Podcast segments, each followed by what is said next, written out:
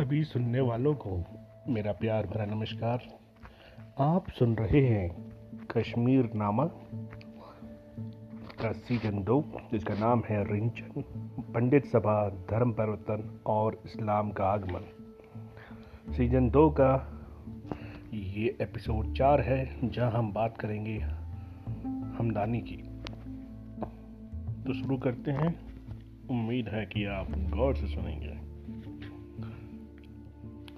कुतुबुद्दीन के शासनकाल तक कश्मीर में मुसलमानों की संख्या काफ़ी कम थी।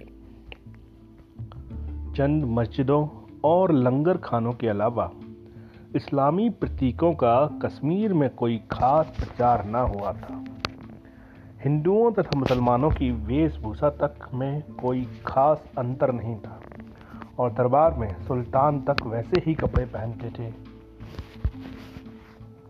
स्थानीय मुसलमान रीति रिवाजों के मामले में भी हिंदुओं जैसे ही थे। उदाहरण के लिए, शरिया के विपरीत सुल्तान ने दो सगी बहनों से शादी की थी। अलाउद्दीन के एक मंदिर में वो रोज अपने साथी मुसलमानों के साथ जाया करता था और अकाल पड़ने पर उसने एक यज्ञ किया तथा ब्राह्मणों को काफ़ी मात्रा में दान दक्षिणा भी दी।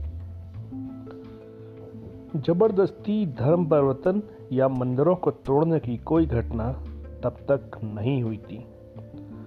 आधिकारिक रूप से अरबी और शारदा, यानी स्थानीय कश्मीरी भाषा की लिपि, दोनों का प्रयोग होता था। दोनों धर्म इस तरह से घुल मिल गए थे और एक दूसरे के रीति रिवाजों को भी अपना लिया गया था। ऐसे माहौल में इस्लाम का प्रचार प्रसार करने के लिए हमदानी ने अपने शारगदों को पूरे कश्मीर में धर्म प्रचार के लिए भेजा। साथ ही उसने सुल्तान को शरिया की शिक्षा दी। सुल्तान पर उसके प्रभाव को इससे ही समझा जा सकता है कि उसने दोनों बहनों में से एक को तलाक देकर बड़ी बहन सूरा से फिर से निकाह किया। उसके ही प्रभाव में उसने मुस्लिम देशों में पहनी जाने वाली वेशभूषा अपनाई और अपने मुकुट के नीचे उसकी दी हुई एक टोपी कुल्ला ए मुबारक पहनने लगा। ये परंपरा तब तक चली जब तक फतेह शाह की आखिरी इच्छा के अनुसार इस टोपी को उसके साथ दफना नहीं दिया गया। शाह हमदान के समय तक बलपूर्वक धर्म परिवर्तन के प्रमाण नहीं मिलते। उनका तरीका आध्यात्मिक बहसों और चमत्कारों वाला था। जातिगत ऊंच नीच में, बटे हिंदू समाज में तंत्र मंत्र का एक बार फिर से बोलबाला हो गया था।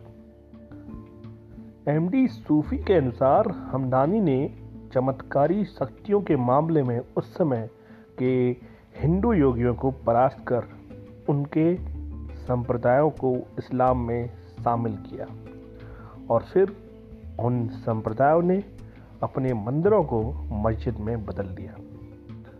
हालाँकि रिजवी चमत्कार की इन कथाओं को तवज्जो नहीं देते।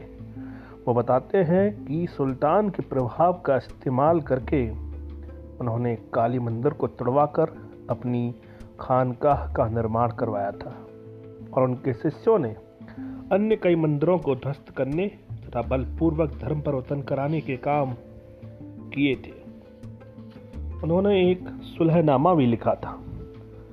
जिसमें सुल्तान के राज्य में रह रहे हिंदुओं के लिए नए मंदिरों के निर्माण पर रोक, क्षतिग्रस्त मंदिरों के पुनर्निर्माण पर रोक, मुस्लिम व्यापारियों को रुकने के लिए अपने घर उपलब्ध कराना, मंदिरों में सूफी संतों को रुकने की इजाज़त देना, घोड़े पर चीन घाटी सहित सवारी ना करना, तलवार तीर रखने पर पाबंदी, अपने धार्मिक रीति रिवाज सार्वजनिक रूप से ना करना, यहाँ तक कि मृतक का शोक भी ऊँचे स्वर में ना मनाना।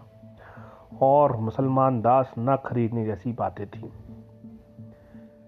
एम आई खान रिजवी की बातों को खारिज तो करते हैं, लेकिन सिवाय इस आरोप के कि उन्होंने उस समय के क्रॉनिकल्स को जस का तस स्वीकार कर लिया, कोई और तर्क नहीं देते। परिमु, ये तो बताते हैं कि हमनानी ने अपनी खानकाह बनाने के लिए झेलम के दक्षिणी किनारे की वो जगह चुनी जहाँ काली मंदिर था। लेकिन मंदिर के ध्वंस का कोई ज़िक्र नहीं करते। कश्मीर और भारत में सूफीवाद के आगमन और इस्लाम के वर्चस्व की कहानी सीधी नहीं, पेचीदा है। और इस पर हम अगले खंड में विस्तार से बात करेंगे। सुल्तान हमदानी के प्रभाव के बावजूद शाहमीर की हिंदुओं को सम्मान देने और मिलजुल कर रहने की नीति से अभी च्युत नहीं हुआ था। गैर इस्लामी लोगों के खिलाफ उसके द्वेषपूर्ण रवैये के चलते दरबार और बाहर के हिंदू, विशेषकर पंडितों के बीच असंतोष फैल गया, जो अब भी सत्ता के प्रमुख पदों पर बहुतायत में थे। सुल्तान ने राज्य में इस असंतोष के चलते उसकी सारी बातें नहीं मानी तो उसे नागवार गुजरा। और अंततः उसे कश्मीर छोड़कर जाना पड़ा।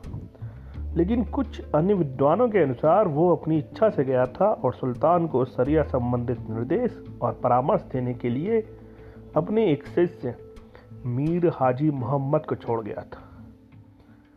इस दौर में कश्मीर के इतिहास में एक और बेहद महत्वपूर्ण शख्सियत का पर्दापण हुआ। ललदत समकालीन ललदत के जीवन और काम को समझे बिना उस काल को समझना संभव नहीं है। ललदत की बात करेंगे अगले एपिसोड में। तब तक के लिए नमस्कार।